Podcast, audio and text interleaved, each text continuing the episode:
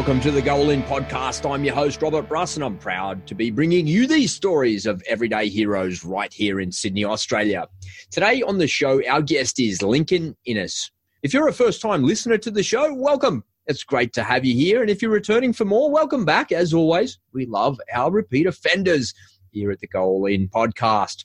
One last thing before we get started, just take a little peek at your phone if you're listen, listening to this as a podcast and just hit that subscribe button on the app that you're listening in on. And if you're watching this video on YouTube, just go ahead and hit that subscribe button and don't forget to hit the bell as well. That way you'll never miss an episode. And if you like what you hear on today's show, please don't forget to share the episode with your friends and your family. That way we can share a bit of the goal in love around.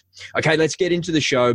As regular listeners of this podcast will know, we're fast approaching 100 episodes of the Go All In podcast. And today's show is by far the most powerful, touching, and heartfelt podcast that I've ever recorded. Sometimes in life, you meet people that truly humble you, and Lincoln is one of those people. Like many young, red blooded Aussie blokes, I lived my life like it was never going to end. As a young fella, I often took really big and stupid risks. And like most young men full of testosterone, I never really gave a moment's notice or a moment's thought to the consequences of my actions. And I don't mean any of that in a bad way. It was just, that was just the way that I kind of lived my life as a young guy tearing around on motorbikes, jumping out of planes, and kicking indoors with a gun was just normal life. And in all of that, I never really thought about what would happen if something went wrong. As you'll hear on today's podcast, Lincoln loved life and he also lived his life in the fast lane as well, like most red blooded young Australian males. He had an amazing bunch of mates and a family who loved him, and he had his whole life ahead of him. And one day that all changed. In fact, it changed in an instant. And for many of us, I'm sure you can relate, we're all just one moment away from many things. In Lincoln's case, that one moment changed everything when he broke his neck and he couldn't feel anything from his neck down. Now, I believe the true measure of a person's character is his or her ability to handle the truth.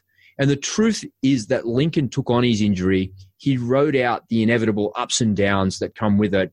And ultimately, he broke through to a new life with purpose, balance, and of course, a little bit of fun in there as well. As you'll hear, nothing's going to hold Lincoln back. There is nothing stopping him from contributing to this world, and no injury is going to put a limit, limitation on him or define the goals that he sets for himself. This is a truly inspiring goal in story from a young man who, at points throughout this podcast, he had me speechless. In fact, it was many times throughout the show where I just didn't know what to say. And for a podcaster, that is a uh, that's a rare thing. Let me tell you. I was and I am absolutely inspired by his determination and his spirit and his commitment to live a life of purpose and with passion as well. That is really, really inspiring for me. In the next 60 minutes of your life, when you're listening to this podcast or you're watching this video, I'm absolutely certain that you will also be moved and inspired by Lincoln. I'm excited he's here, so please help me in welcoming Lincoln Innes. Lincoln Innes, welcome to the Go All In podcast. It's great to have you here, mate. Thanks, Rob. Good to be here. I'm super, super, ultra excited for this one, mate. You embody absolutely everything it means to go all in. But before we get in to your story and hear what that's all about. I want to get to know you a little bit because we kind of like to do that on the front end of a podcast. Tell us a little bit about you. Where are you from? And uh, what, what's your background? Yeah, I'm a 26 uh, year old Australian. Grew up, I was born in Sydney. Uh, spent a bit of time sort of around over in Perth before making my way back here and settling down with the family. I'm the oldest of six. So six. growing up with a bit of a. Six brothers and sisters? Yeah, also one younger brother and four further younger sisters. So Gosh, big family. Never done my. That's it. yeah, uh, growing up, just sort of out in the western suburbs of Sydney. Uh, finished high school, started studying at uni. You know, I'm your sort of typical extrovert, I guess. I really enjoyed going to the gym, um, exercising, getting out there. I'll take every minute I can do to get down to the beach, go for a surf. Yeah, uh, love my movies, um, and generally just uh, yeah, trying to make the most of the sunshine. beautiful, beautiful. Just a regular Aussie bloke from the western suburbs of Sydney is the way that I would summarise that, mate. That's a you and me cut from the same cloth. I grew up in the western suburbs of Sydney. People think that I'm from Cronulla, but I'm not. I'm actually from a place in western suburbs called Bass Hill, over near Bankstown, out that way. And yeah, I kind of grew up doing exactly the same things as as you described there. You know, playing sport outside every moment I could, down the beach whenever I could, that type of thing, and partying and having fun with my mates. It's um, it's really interesting. You meet Sydney siders. You're a little bit younger than me, but it's still all the same thing. We all grow up the same way around this fantastic town that I love so much, which is is really cool. Mate, I don't want to spend too much time here on the front end of the podcast because you've got a pretty epic story. So let's get into it, shall we? People come on over to the Go All In podcast link and to learn more about others that have gone all in. So if you could, mate, could you please share this epic, epic Go All In story? Or maybe some stories that you've got there as well. Maybe it's more than one. And tell us about the lessons that you've learned from your commitment to success. Absolutely. I'll get into the juicy stuff. Feel free to interject whenever you've got a question. Um, but yeah, I'll just go for it, I guess. Let's do it. Let's do it. Uh, yeah, all through, I'll, i suppose I'll start with a bit of background. So through high school, just to shape myself a bit, I was really into my health and fitness. Um, you know, I up to 18, I was going to the gym twice a day. Uh, after school, I got into landscaping, started studying graphics design at uni. But um, I was always on my diet, up early, out late, um, with mates. I was really just trying to make the most out of the time I was given. And uh, I was, um, yeah, definitely sleeping too little, drinking too much, and um, yeah, just really, uh, really fast paced lifestyle. And then in uh, January of 2012, after one trimester of uh, university, I'd gone up to uh, past Newcastle to the Tea Gardens, um, where a mate of mine, uh, his parents owned a holiday house by the beach. There was a few of us. There was about seven or eight of us that had gone up there. I'm just driving up to spend about a week up there. You know, just drinking on the beach, just you know, relaxing on, on uni break. So you know, the standard. um, standard bloody uni students. My son's a uni student now. It's very different now. But I, I, I, get it. Continue. Sorry, I had to interject there and say that about uni students. Sorry.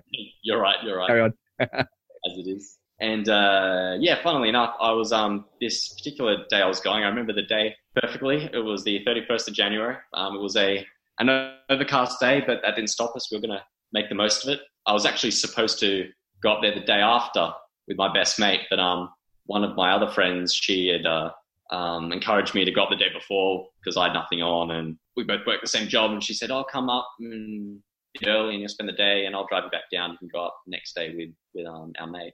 So I said, "Oh, all right, all right." But um, come the morning of the thirty first, um, I had this funny feeling in my gut where I got out of bed and I just didn't want to leave the house that day. It was really interesting. I was really sort of gut feeling like that instinct, like that something was wrong, but you, you know you couldn't quite put your finger on it. Like like when you're on the way to the airport and you you feel like you've forgotten something, but you don't know what it is. Mm. Just like that. Anyway, she came round. We left the long haul up to Newcastle, and we got up there. Had a big lunch. There was a few issues on the way. Actually, interesting. Like work called us, asked us both if we could come in. We said no. Uh, we took a wrong turn, which ended up being an extra 45 minute detour. A lot of little hurdles, sort of thing. I don't know how many, uh, if you or any of your, your listeners are superstitious, but um, there are just some things like that which are a bit interesting, I, I find, in my own experience. Mm, um, absolutely. And, uh, yeah, and we get up there and um, yeah, we, we, have lunch. We load up all the boards, um, towels, whatever in the back of the truck, jump in the truck and go down to the beach. I'm trying to make the best out of this cloudy, uh, miserable sort of looking day. And uh, can't remember the name of the exact beach for the life of me, but it's at Tea Gardens there a very isolated beach when we arrived, over a sand dune. It was just us, no one else on the beach. Chuck our stuff down, one of my mates runs in, check the water, and he uh, spins around and he goes, Boy, it's freezing. And I've just whipped off my, my tank top and flick, flicked off my thongs, and I scream out, Pussy! And I sprint down, bootleg it right down in the water, uh, wanting to be the first one to, to dive in. And a few of the others are running in behind me anyway. I dive in, and at the moment my feet leave the sand, I, that feeling from earlier really kicks in and I know that there's something wrong. What I've done is a big mistake. I've uh, done loads of like swimming and stuff. I grew up doing swimming lessons, squads and stuff. So my technique was dive in, hands over my head, head down to like, you know, skim just under the surface of the, over a wave and then under the water.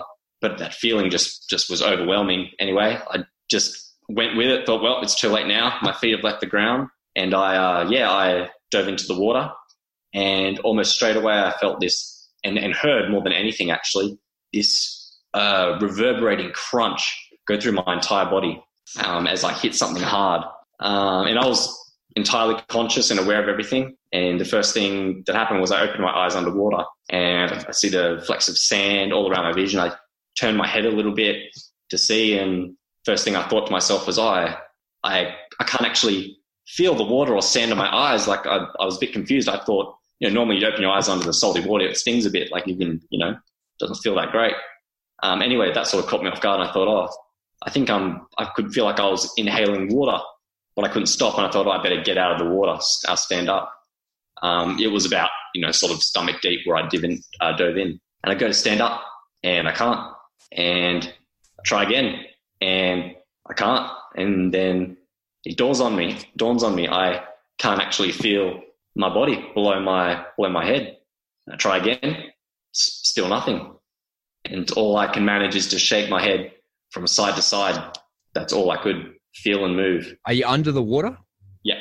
So I could tell my head was sort of just bobbing like as, as you would floating face down in the water. Mm.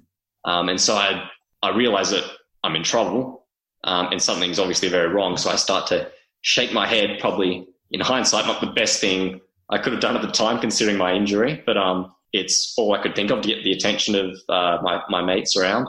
I was shaking my head, um, and I was probably doing that for. It felt like to me for for minutes, but what my mate said would have been thirty, maybe forty seconds at tops. Um, but it felt like a lifetime in the water. And then eventually, I stopped shaking my head, and I could feel myself falling asleep, losing consciousness. And I, I honestly thought to myself, I was like, "All right, this is kind of a anticlimactic way to go, but that's it. You know, I'm I'm gonna drown here and now on this beach and there's nothing I can do about it. And then I sort of had like a, just a flick through my mind, like the image of my body just being rolled up onto the sand and my friends realizing and um, sort of all the, the horror that would come from that. And then my family, my girlfriend at the time receiving the call, uh, yeah, my brother and sisters, um, all that sort of thing went through my head. And I sort of just I'm not really religious, but I had like a little sort of prayer to myself that, oh, you know, I hope they're, they're okay sort of thing. Uh, and then just as I was starting to fade to black, I feel this big rush as the waters surge past my head. And one of my mates has grabbed me under my arms and pulled me up and out of the water. I take a big breath and I, first thing I just shout, get me away from the water, get me away from the water. He's pulling me back and he said, what's wrong? And I said, oh, I can't, I can't move my legs. I can't, I can't feel my legs. And, uh, the mate that, uh, pulled me out of the water, we had uh, did a health studies together. So he had a bit of knowledge of sort of uh, medical procedure and things, and he knew there must have been something wrong with my spine. Um, so he said, "Oh, I've, got to put you down." And he, as he got to the water's edge, he laid me down on my side, and I said, "No, no, get me, get me away from the water, get me away from the water." Um, and so he called, get some help, and with the two of the other fellows that were there, um, sort of supported my head and arms and dragged me up the beach to the towers, and they lied me on my on my side and I was coughing up water, a little bit of blood, lots of sand. But did I was. You lung, did you get a lung full of water? Yeah, yeah, lots of water and sand. I was honestly coughing up uh, salt water for about a week after that. It was pretty mm. nice. But otherwise, I was I was pretty okay. You know, I was conscious completely. Yeah, despite sort of that, and they got me on my back, and everyone's. I just that that image is so vivid of everyone sort of looming over me like you get in that the movies sometimes with the characters looking up and all the, the figures are over them. It felt very surreal. And at the time, I actually thought I was just having a bad dream or something. So everyone sort of me, what's wrong? And I said, I can't feel my, my legs or my, my, my hands or my body. I can't feel anything except for my head. Um, and they said, oh, um, my mate said, oh, don't move. You know, we're going to call, we're going to call the ambulance or the police or whatever.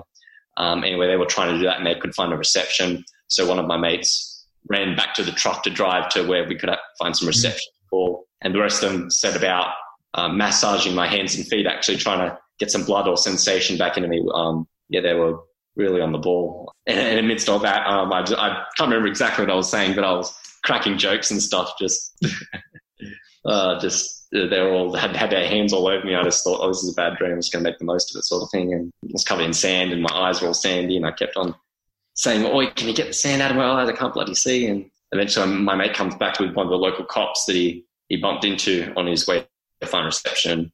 The copper came over and he sort of sort of assessed what was going on and then called for a um uh, ambulance and a helicopter, and then whichever would arrive first would have taken me.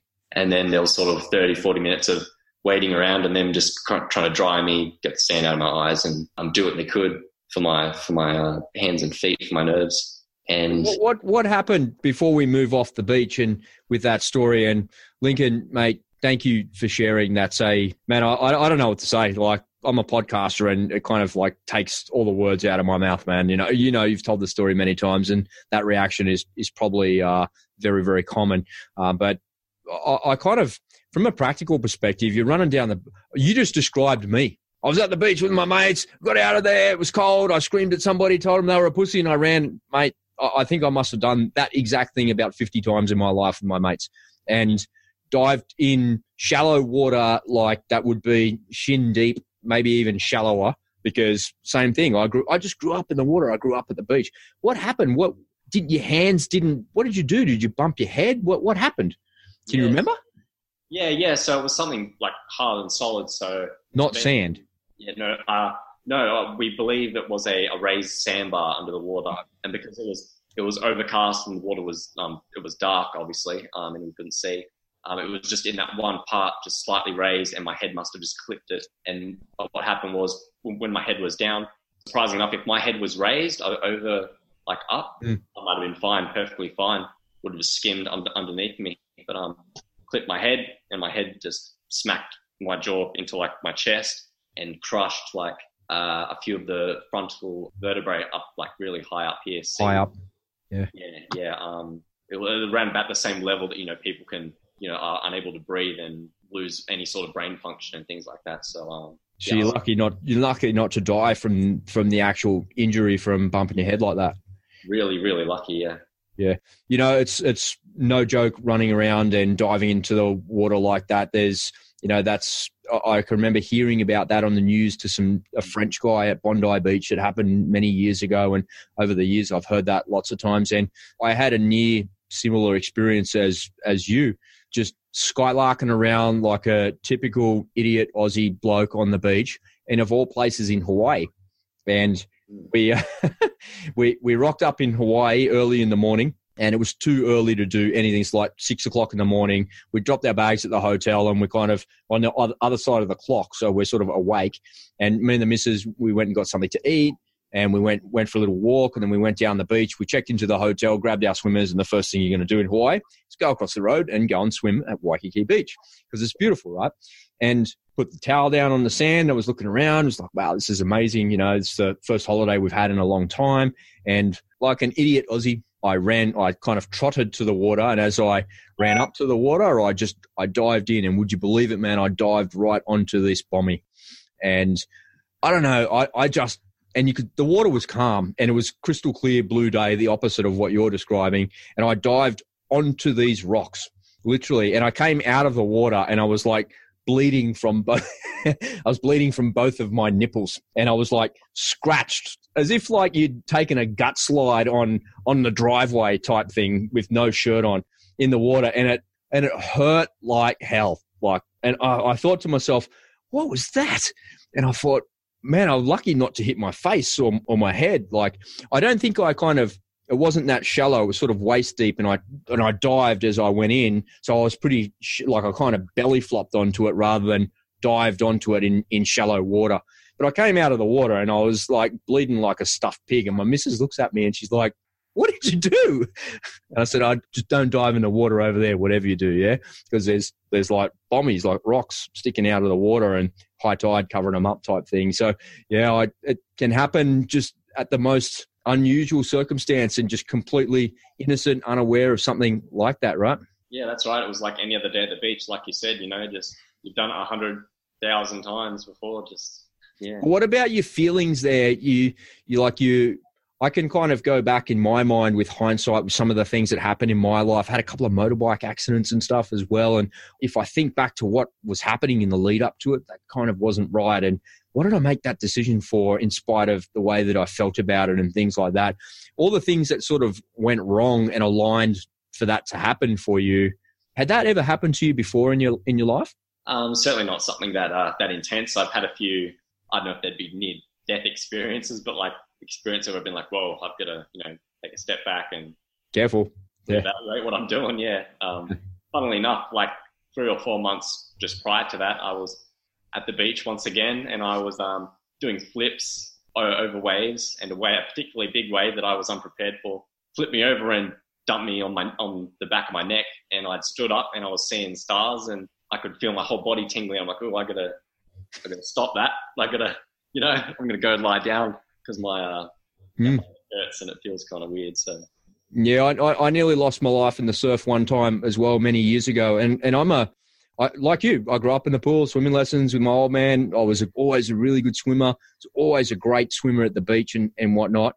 And I, I remember one day just out the front here in Cronulla and Bate Bay, me and my missus at the time, we, we rocked up at Wanda Beach and the surf, man, it was pumping. It must have been 12 foot, 13 foot. It was big. Oh. And uh, we put our towels down on the beach and I said, I'm going for a swim, of course, as you do. And I didn't think anything of it. Nothing. I didn't think of things. I had my board shorts, nothing. Didn't think a thing of it. And she goes, You sure? I always remember saying, You sure? And I went, Yeah. She goes, All right. And I went in there and I swam out. And of course, I swam right out the back, of course, you know, as you do.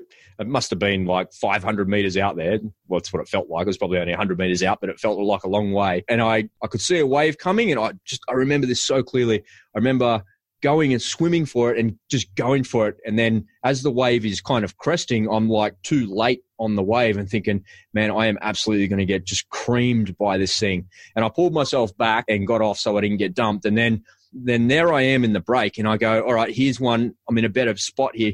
Go again. And the waves were, they were just too big to be body surfing. And the way that they were crashing, I was just going to get absolutely hammered. And I thought, well, I better get out. And of course, I'm trying to swim out the same way I swam in, but it's impossible because you're right in the break. Yeah. I remember swimming and swimming and swimming and swimming for about 20 minutes thinking, you know what? I don't feel like I'm going anywhere. Actually, I feel like I'm further out than where I was when I started. And I thought, well, you know, what you do is you swim across the rip because that's what you're taught to do when you're a kid. So I swam across the rip and I kept swimming across the rip and I kept, I'm looking to my right for a place where there doesn't seem to be a break. And it's not because the swell is so big at that part of the beach. It's just a wall of, of waves the whole way, right? Just the way that Cronulla Beach is shaped. And I, sw- I ended up swimming all the way down to Elouera Beach. It must have been a click and a half. And I finally got out, you know, and I, I got to the shore and I was on my hands and knees as I was crawling out of the water, you know, visualizing your mind's a hot summer's day and I'm on my hands and knees. And I kind of walked back up the beach with my tail between my legs and I got my towel and I sat down next to my missus and she goes, Oh, you were gone for ages. I said, Yeah, it's nice. Pretending like nothing happened, but I swear to you, if I had been in the water for another 10 minutes, I probably would have drowned because the surf was just too big. There was no one, there was no lifeguards there. There's no one there. It's the middle of the week. It was like just nobody there. The, the lesson, the lesson is no matter how good a swimmer you think you are, you're just never as strong as the rip.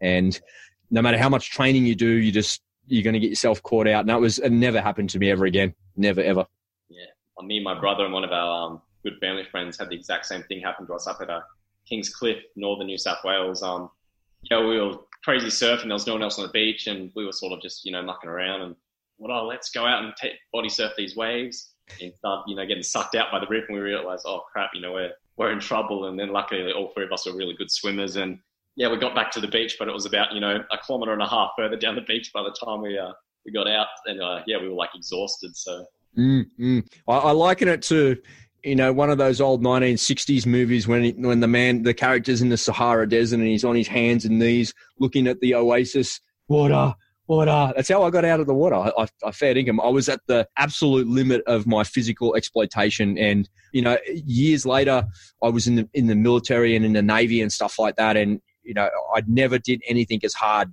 as that. That was a good reference point for me actually, uh, for all the diving and, and stuff that I'd done, which was quite dangerous sometimes as well, but was nowhere near as dangerous as the bloody surf out here, for heaven's sake. All right, man, take me, uh, take me off the beach. Did you get in the helicopter or the Ambo?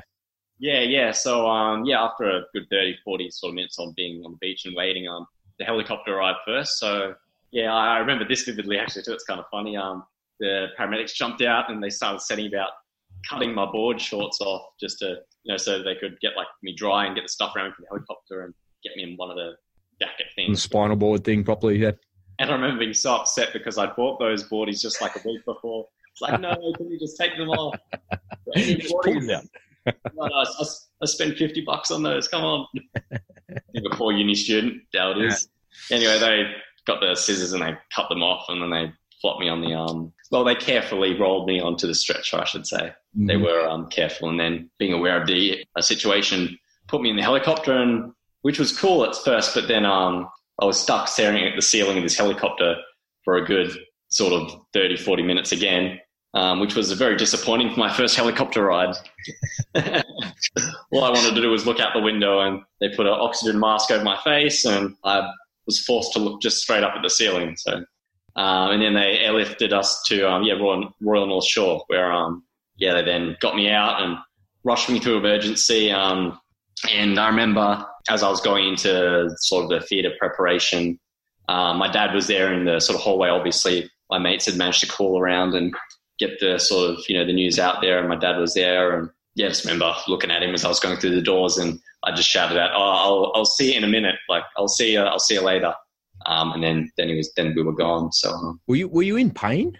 No, um, but honestly, I think because my body was just in that much shock, I wasn't in any pain. I just had no feeling at all below my arm, um, below my neck. So mm. yeah, it was um, this, it was it was very surreal. I felt like a like a ghost almost. After that mega long day, driving up the detour the wrong way, going to the beach. Forty minutes later, you're back in bloody Sydney for heaven's sake. In, in, in hospital, did you realize the gravity of the situation? Did you realize what was happening when that was happening, or were you just kind of like, "Oh, I'm going to be okay"? Yeah, no, I was. I was honestly probably in a lot of uh, delusion you know, as to the exact situation um, for months and maybe even maybe even to some extent like a couple of years afterwards to be honest you know i um because the next thing i know after they sort of you know i went to sleep and they chucked the needle in me i was awake in the intensive care unit and there was machines beeping around me and it felt like i was in the matrix or something and it was mm. i just tube down my throat and i couldn't pull it out still i was wondering why my hands weren't working and um, i thought oh you know um, i had orientation like party with a few mates in a couple of weeks like oh, i'll be better by then a few months later for my um, uh, girlfriend's birthday, I was like, I'll be better by then and I'll be partying with you up in Queensland. And I wasn't better by then. And then, you know, a year later, I was still thinking, oh, you know, I'll just keep doing physio. And one morning I wake up and I'll be fine. And it wasn't the case. Um, so how long were you in hospital for? A year for the remainder of that year. Um, I was in at Royal North Shore Hospital for a month. Um, and then from April to, or the end of March till mid December, um, I was at Royal North Shore Rehab. Gosh, and what about your rehab? That's that was the next thing I was going to ask today. Obviously, it takes a long time to get to that point because they got to work out what's wrong with you and what you can and can't do. But how long did it take? How long were you inside for? Did they take you outside every day, or were you stuck inside there for like three months looking at the white lights? Yeah, so uh, I remember the first time I did get out to get a bit of sunshine. I was so pale. It was yeah. maybe about three weeks after the initial accident. Yeah, a long time. I'd finally because after the first uh, few days, they had to get me sitting up again um, because of how your muscles deteriorate and your your bones weaken. I remember them sitting me up in a wheelchair for that first time, and I was in excruciating pain. I mean, which was a good thing because I could feel it. Could feel. Mm. Yeah, um, but and, and, not it wasn't normal, but it was. I could feel the the pain and discomfort, and I was only up for two minutes. I was like, "That's all I can take. Put me back down." So what sort of pain? Like, is it like nerve pain? Is that what you're feeling, or is it the pain of like circulation and sitting back up and your body not being able to support itself? It was like um, I, I couldn't use or feel any of my muscles, so it felt like my spine was just being compressed, and it was almost like you know bone on bone sort of thing. It was most yeah uncomfortable thing. Anyway, after a few rep- uh, repetitive days of that, eventually I could withstand it, and I was a bit stronger, I guess, and I was able to sit in a chair, and then yeah, by three weeks, I they were able to wheel me out. I was able to get a bit of sunshine. So, what's the worst part about lying in a hospital bed like that? Because in your mind, you're okay and you're not sick, you're just broken. And yeah. and I, I always, my dad had a stroke at the end of his life. He had a heart attack and he had a he had a stroke. But my mum saved him, right? So she got him to the hospital in time, and they saved him. But then he was good, but he had a stroke, but he lost some of his cognitive function. Not really sure if he could see he couldn't he couldn't speak from a, from a man who you could just never shut up. He suddenly couldn't speak, and it was really and but he was aware. You you could tell, but it just something happened with his brain and his mouth that didn't connect anymore. It didn't work. But the poor guy, man, he was in like hospital for same sort of thing, three or four weeks like that. And I would go there every single day and be just sit with him every single day for a couple of hours in between stuff. And man, it was like so, so hard. And there's nothing wrong with me. I'm not sick. And it was hard for me to be there. And it's sad because it's my dad and all that sort of stuff. But I, I just think and I can remember walking past the wards and there's people in there like all busted, you know, broken arms and, and like in splints and hung up in all these sorts of weird positions and thinking, man, those guys are not sick. They're just busted. So there's nothing wrong with their mind and their mindset's actually pretty good. What, what about your mindset beyond what you said about denying it all? Was it okay? Were you, were you all right about it?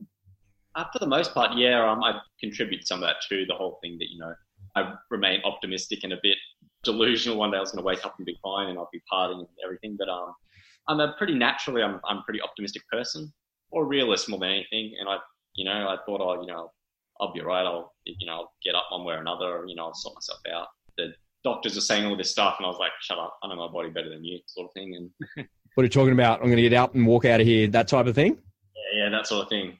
Mm. Were, um, yeah, I mean, they were they were helpful and all, but they, they were always very like you know pessimistic. Be like, oh, after such and such period of time, you know, that's the most um, you'll regain back, and you know, you'll probably never walk again. It's unlikely because um, they diagnosed my injury as an incomplete quadriplegia because my spinal cord wasn't actually severed; um, it was just crushed.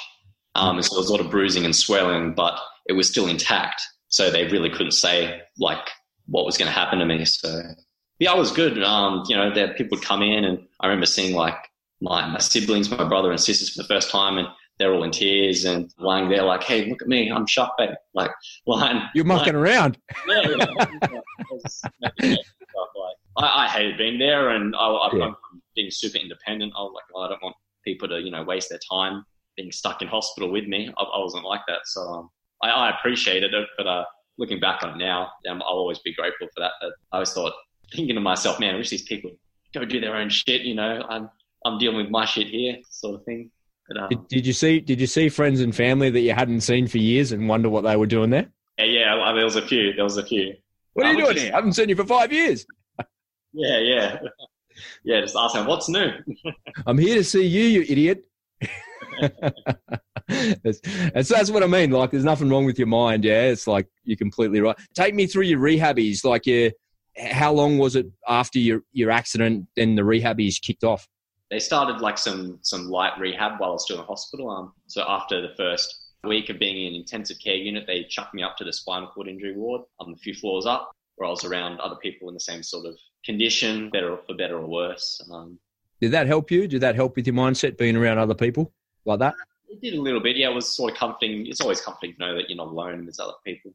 As bad as it sounds, uh, suffering like you're suffering. Mm. Uh, and then you know it was good. I made some you know lifelong uh, friends through that, meeting people with the same sort of circumstances, uh, and you know understanding sort of how we all sort of get on with it.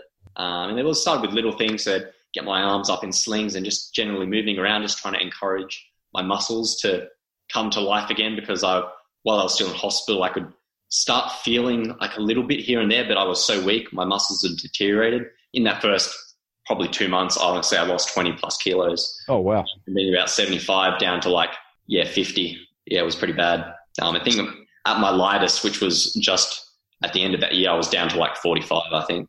How tall were you? About 6'1, 6'2 now. And at oh, 19, when I had the accident, I was like 5'11 or right on six. So, gosh, gosh. Yeah. And just kind of wasting away to just a shadow of your former self, right?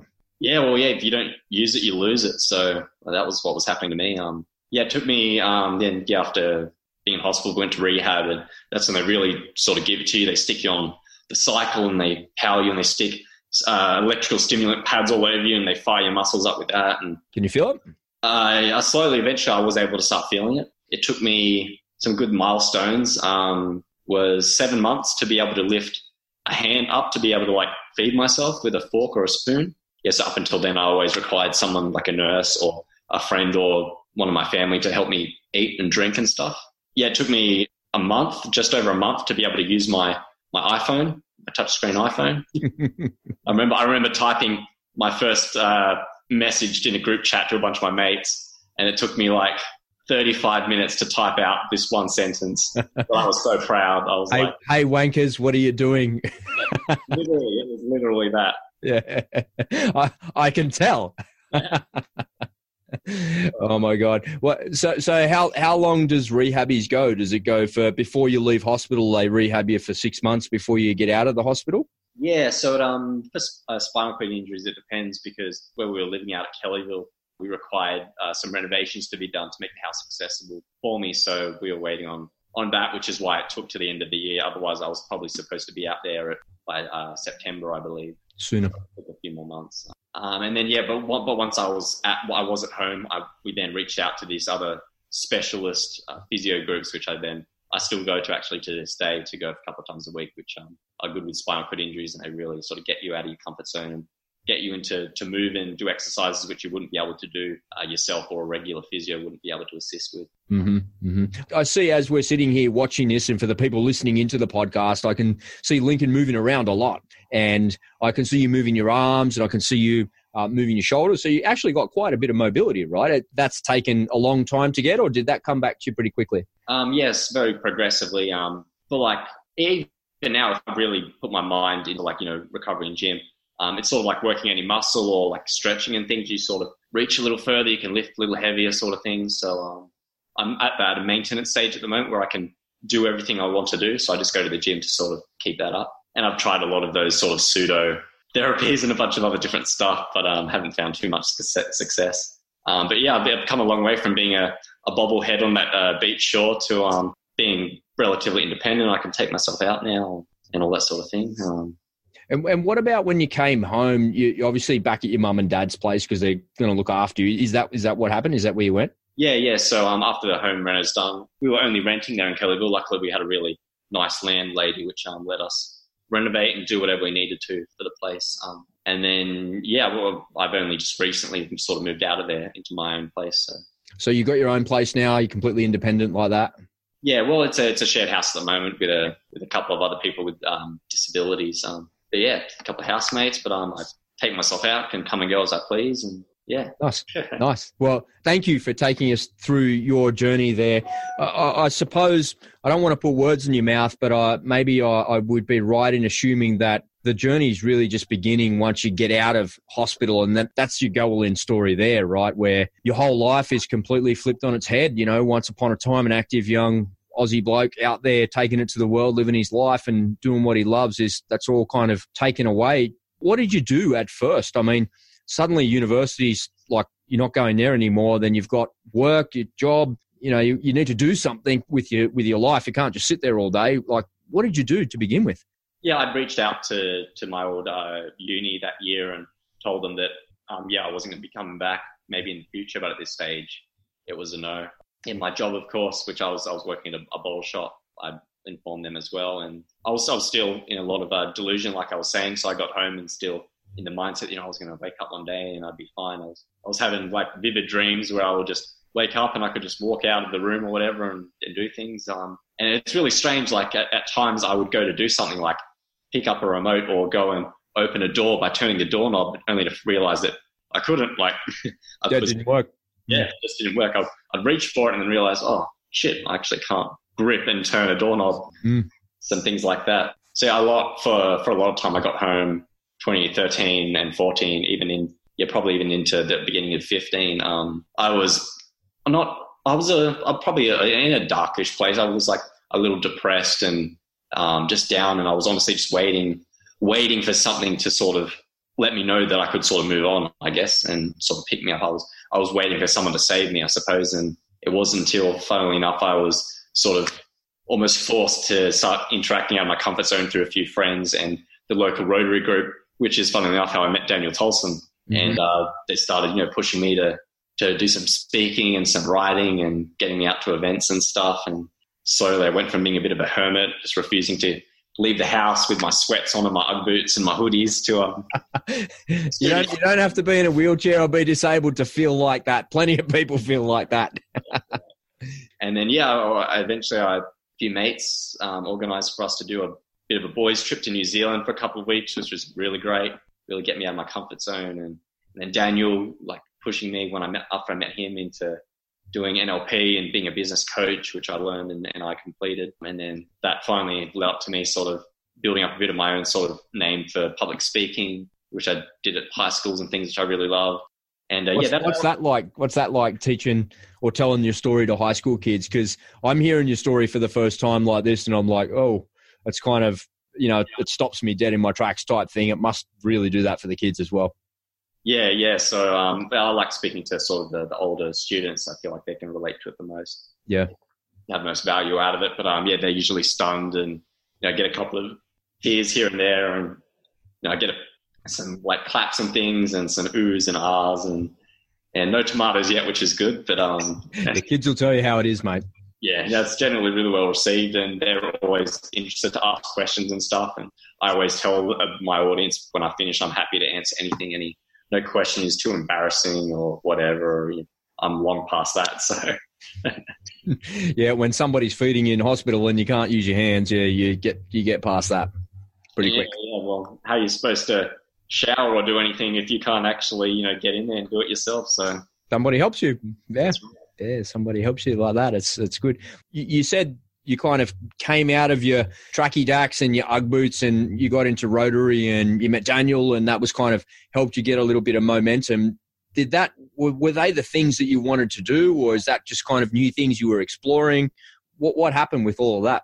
Um, well, I've always been a pretty sort of yes man, sort of by nature. I, something would come up to me. I'd be like, all right, I'm going to do it. It's something new. It's something I haven't done before. It's give it a go. Give it a go. Um, which sort of all that sort of helped rekindle. So wasn't necessarily something that I knew I wanted to do, but I knew I needed to get back into that mindset and start saying yes again because I've been making excuses for the longest time and being like on I, like with the mindset that oh, I can't do this or this until I get better. I can't.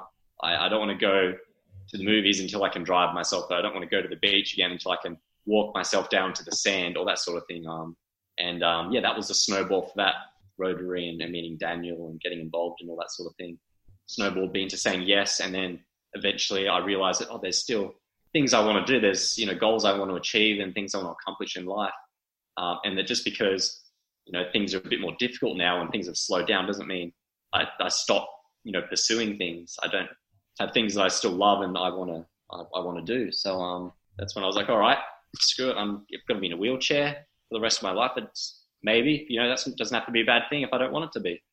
Um, and of course, there's been benefits too. You've always got to think the positives. I never would have met Daniel or been involved in Rotary if I hadn't. There's always some light to be found in the darkness and the good in the bad, yin and yang, and all that sort of stuff. So, yeah. Absolutely, absolutely. That's so unbelievably beautifully said, mate. You articulated that nicely, and you absolutely embody everything it means to to go all in and and just commit and to go with it. And you know, life is full of ups and downs, and there's, you know, I, I, think happiness is a pendulum for sadness, and we are centered. You find your center on a daily basis. Some days you're happier than some days you're a bit not as happy. That's just kind of how life is, but it shouldn't detract from where you want to go in your life. And I know it's nowhere near the same scale as what you've had to experience physically, but over the last couple of years, I've had to let go of a whole series of things physically as well. I can't run anymore. I can't jog anymore. I just got busted paratrooper knees that just have worn out. I think at some point I could probably either have them replaced or have some sort of stem cell therapy or some pseudo thing like you described that maybe will work in the future to solve the cartilage problem there. But you know, you have the bone on bone thing banging like that when you're running, it bloody hurts. And I think it hurt more in my mind and my heart than it did physically in my body because I had this like desire, this urge to do all of these physical activities. And I felt like I'd, I'd run my race, literally, excuse the pun, but I'd run my race in the military and I just wore my body out. I can't do that stuff anymore. I can still run on a treadmill and I could still run like five clicks with you, but tomorrow I can't back up and run five clicks again, you know, and once upon a time I could run like 25 clicks in a day and not even think twice about it sort of thing. And it became something that was part of my life. And over time, I just kind of had to let it go. And it was really, really, really, really hard. And it might sound like, oh, Rob, you know, you, what are you, what are you whinging about? But everybody has something in their life that at some point they've got to let go and you got to move on. And you can't, it's like you say, you, you know, I want to go to the movies, but I'm not going to go until I can drive myself. Well, you know, maybe that's never going to happen. So you're never going to go to the movies again. Come on, man. You know, going to the movies and eating popcorn and eating a choc top. There's nothing better than that sort of thing. So life is happening to you now. I guess is the lesson, right? And that's the lesson that you're sharing with us is just because you've got a, a, physical disability or something wrong with you or you can't do something, it doesn't mean you can't have a choice to do something else. And that's just such a, an important lesson, mate. And you embody that a hundred times better than I ever could. I'm just like, I still run every day on a treadmill in the gym. You know, I just don't do it for any more than 20 minutes. And I don't try and do it outside in the concrete because I know that's not going to end well. I just kind of substitute it with something else. Tell me about some of your goals and like what are you seeking to achieve? What what's on the horizon for you? Oh, so for me now, I'm really trying to like make sort of an, an author brand now. So I've like got a different collections of writings. I've nearly finished my biography, which is based around my accident and my experience there. Um, my first poetry and uh, prose collection, which I really enjoy writing. So, and other people have expressed their interest in that. So that's sort of come about on its own, which I'm really grateful for. Probably get back into some public speaking once I have finished these books and, and sort of gotten them out there because I do enjoy that. It's been a year and a half since I've done that. But yeah, I'm sort of looking forward to just writing some books, being creative. I really love my reading and writing these days. Um, and uh, I want to do more traveling for sure. I've, uh, I love cruising at the moment. That's the easiest way to travel to New Zealand. Um, but yeah, I want to go to Iceland is on the books for next year. Actually, I want to try and kick that in the butt. So awesome. Awesome, excellent. So that's that's what you're doing now, isn't it? Because I kind of didn't set that up there properly for you. You're doing a lot of writing. You're a freelance writer, and you're authoring a, a series of books. You mentioned right at the very start of the podcast you were at uni studying graphic design. In hindsight, back then, should you have been doing something to do with English, not design? Yeah, very probably. But that's something my mum would always tell me. She always wanted me to be a writer. She said, "Oh, you're so really." Good. I thought it was. She wanted you to be poor. Yeah, yeah. she said, "You're so good at art. You're so good at writing." And I said, "Oh, you know, artists and writers don't make money till after they're dead." So. this is true. This yeah. is true. Very good. Very. I, my mum was a voracious reader when she was younger. I always remember there was Wilbur Smith books around the house and things like that. And these big things are like doorstops, you know, like phone books. And mum would read that, and I would kind of roll my eyes at it. And I remember the very first book that I ever ever read, the first uh, novel that I read was The Lion, the Witch, and the Wardrobe. And I remember being really captivated by the language in that book and as a young kid, I mustn't have been more than eight or nine years old, but been drawn into that, but then having a hard time reading that book and it was difficult. And over time, I, I started to develop the same kind of interest in literature like that as well. And I remember in high school, they made us read the book, The Lord of the Flies. And, you know, I don't remember much from high school. It was just a, it was just a blur of girlfriends and football and stuff I shouldn't have been doing and misbehaving and, uh, and drinking beer at parties or whatever. But I do remember that book, The Lord of the Flies and I think I remember a little bit more because I was in the military and it was a lot kind of the Lord of the Flies was always something there. If you haven't read that book, please pick up a copy of that. It's really, really good. It's I don't know why they give that to young kids to kind of read. It's like a bit kind of dramatic and traumatic, but I guess there's some lessons in it at all. Yeah. And over the last uh, over the last couple of years for me as well, I've you know, just it all came from books and from my mum, a little bit like you, your mum encouraging you as, as well at the same time. I really developed a, a love of writing as well. And I was trying to write a book and I realized that I actually don't want to write a book. What I want to do is share my opinions and Mm. podcasting is the way to do that, right? So that's where here we are on a podcast, Robin, Robin Lincoln like mm. that. But recently I've done a lot of on camera stuff where you have to write the script for the teleprompter and I've really, really kind of got into a groove of that and, and enjoyed that. So I'm not only am, have I kind of had a love of books and literature for years and years and all things fiction and nonfiction, but now I've kind of exploring that new part of writing. What have, what have you learned about yourself when you've become a writer and you're becoming a writer? I guess you never become a writer, do you? You're always becoming one. Hmm. Yeah, yeah, definitely. Me, it was it was definitely it began almost therapeutic after my accident. It was just mm. a way to sort of you know get the thoughts and feelings and words out of my head and put them on paper because I've always been very pretty secure in myself. But because of that one setback from that was that I, I never really relied on anywhere else. So I never really sought out any sort of therapist or you know, I had my mates to talk to and stuff and were always very supportive, but I never had any sort of in-depth conversations into how like, you know, what happened impacted me. And writing was a, a very therapeutic way for me to release a lot of you know, of the thoughts and feelings I had in relation to that. And then through that, it sort of made me like accept, you know, who I, am, this new person that I am, you know, the new Lincoln and, you know, realize that I have a, a lot still yet to give and offer. And then, you know, getting confident in my writing and realizing oh, I can, I can make something out of this. I can actually, you know, contribute. You know, I don't have to be a, don't have to be a, a little stone just stuck there in the corner living off the, the dole mm. like a lot of people do succumb to, which is very unfortunate. Yeah, yeah. So, and, and and if you want to, you can do it in your tracky dacks and your UGG boots and be a hermit. That's right. I can still maintain that lifestyle. Now you've got an excuse. I'm a writer. What do I need to get out of my pajamas for? That's what it is. Lincoln, mate, thank you so much for sharing your story. I can't, the gratitude that I feel for you sharing that with me and this audience is just immense. That is an epic tale. And you took me all the way down there to that injury and nearly drowning in the surf, and you, you came back like a phoenix rising out of the ashes, mate, and contributing some great stuff to the world. Before I let you go and before we close out the podcast here, I can't leave the show without putting you in the podcasting hot seat. It's just a couple of quick questions. It's four questions. Tell me the first thing that comes to mind, mate. It's a bit random. It's in no particular order, but what are you thinking? Here's the first one. What are you thinking is the favorite holiday destination that you've had that you know about so far? I know Iceland's on the list, but what's the favorite one that the listeners and the viewers might not know about? It's a close one between New Zealand and Dubai. Probably have to give it to New Zealand though. New Zealand, absolutely spectacular scenery. We just don't have mountains in Australia like that, right? Yeah, it feels like home, but it's not home. So yeah, yeah. It always, uh, sorry to the Kiwis listening, but whenever I get on a plane and get out of the airport there in New Zealand, I feel like I go back in time a couple of years as well. But I like that. I like that aspect of it. it's true, right? Every Aussie knows that that's true. That's why they're all over here, not over there, right? Let's let's stop that. You know, I don't want to polarize or divide the audience. Next one, in the spirit of literature and writing, I asked all of my guests this question: Is do you have a favorite a favorite standout book or a favorite author that uh, you could recommend for us?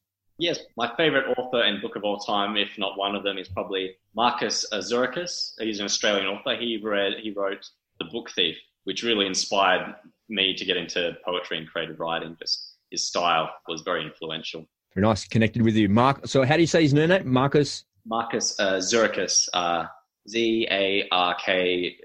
Uh, oh. I S. I'll Google it. Don't worry. I'll Google it and put it in the show notes for us. And the book thief is the title of that book. All right, Lincoln. What's a what's a skill, mate, that you haven't yet mastered? Hmm. Souffle. Taking a souffle. Don't open the oven before it's ready. I've done that many times, and the missus gets really cranky.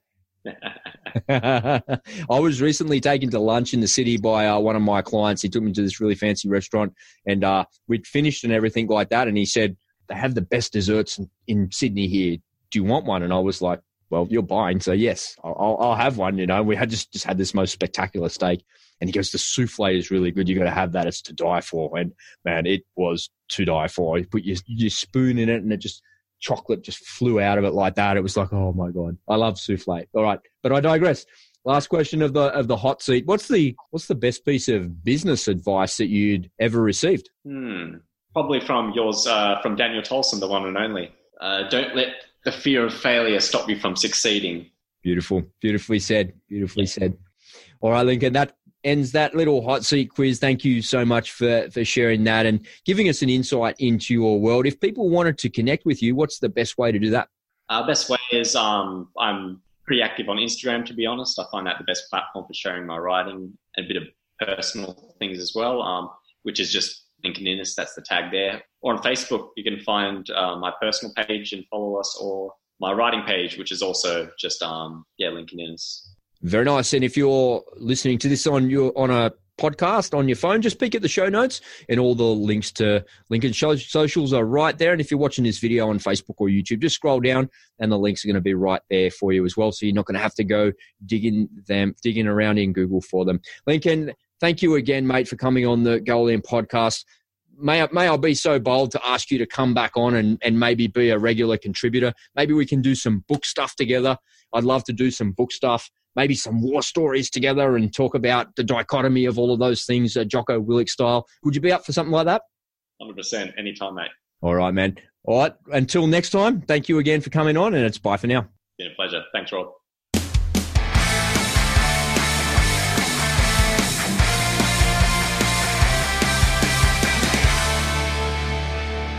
Well, there you have it, folks. What a fantastic episode. That has to be my favorite episode of Go All In so far. Make sure you connect with Lincoln and hop inside of his ecosystem. If you're listening on your phone, just take a peek at the show notes and all the links to his site. And his socials are right there, so you won't have to go digging around Google for them. And if you're watching this video on YouTube or Facebook, just scroll down and you will see all of his links there. So make sure you reach out and connect, especially on Instagram as well. As you're looking at those links, don't forget to hit the subscribe button on your phone. Or if you're watching in YouTube, hit that subscribe button and hit the bell as well. That way you'll never miss a Go All In episode and you'll always have some motivation and entertainment right at your fingertips and in your ears. And if you like what you heard today, I'd really appreciate a review as well. That helps out a whole boatload as well. All right, if you've got a question for the show, you can reach out via the Go All In socials. And if you want to send me an email, you can do that by visiting goallin.com.au to find out more.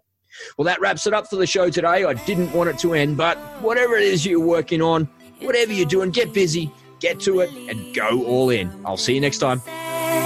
You're done pretending that fate is patient. Go run away them. Come back when you're older. Go find a place where you can't be the victim. And come back.